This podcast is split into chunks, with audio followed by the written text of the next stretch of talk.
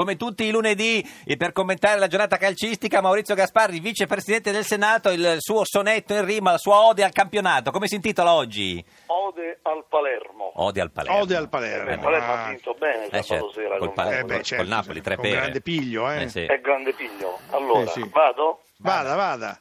Il Palermo sia lodato, ha onorato il campionato ed il Napoli sconfitto lascia il campo derelitto. Vuoi sapere?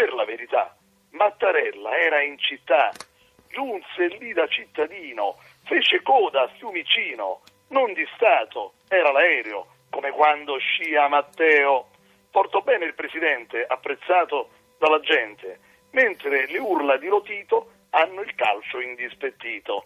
Carpi, Modena e Latina lui considera rovina. La provincia si è arrabbiata, la polemica è infuriata. Juve e Roma hanno deluso, sono apparse fuori uso. Babacar, Niang e Guarin hanno fatto gol di Vin.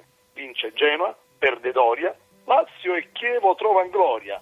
Segna destro milanista, ma il pareggio assai rattrista. Il San Siro rossonero, perché sai, ti dico il velo, furon meglio i rosanero. Eh sì. Maurizio Gasparri, eh, Beh, mi sembra Cicchitto, cosa- come commenterebbe questa... Sì, guarda, ci mancava solo Gasparri, guarda. Eh, certo. Senta, signor Gasparri, ma... eh, Sì, ecco, Fabri, ieri non sei manco venuto allo stadio, ti sei risparmiato un Roma-Parma, veramente una roba triste, indecente. Sei rimasto a casa perché sei vecchio oramai, eh, di la verità. No, sono rimasto a casa perché sapevo che sarebbe arrivata quest'altra roba della poesia, guarda. E allora è meglio così, perché eh, vedrai che qui con questa Roma finisce e andiamo a sbattere, guarda. Eh, questo pure mi sa. eh, Senta, signor. Gasparri, un'ultima cosa, si deve dimettere Lotito?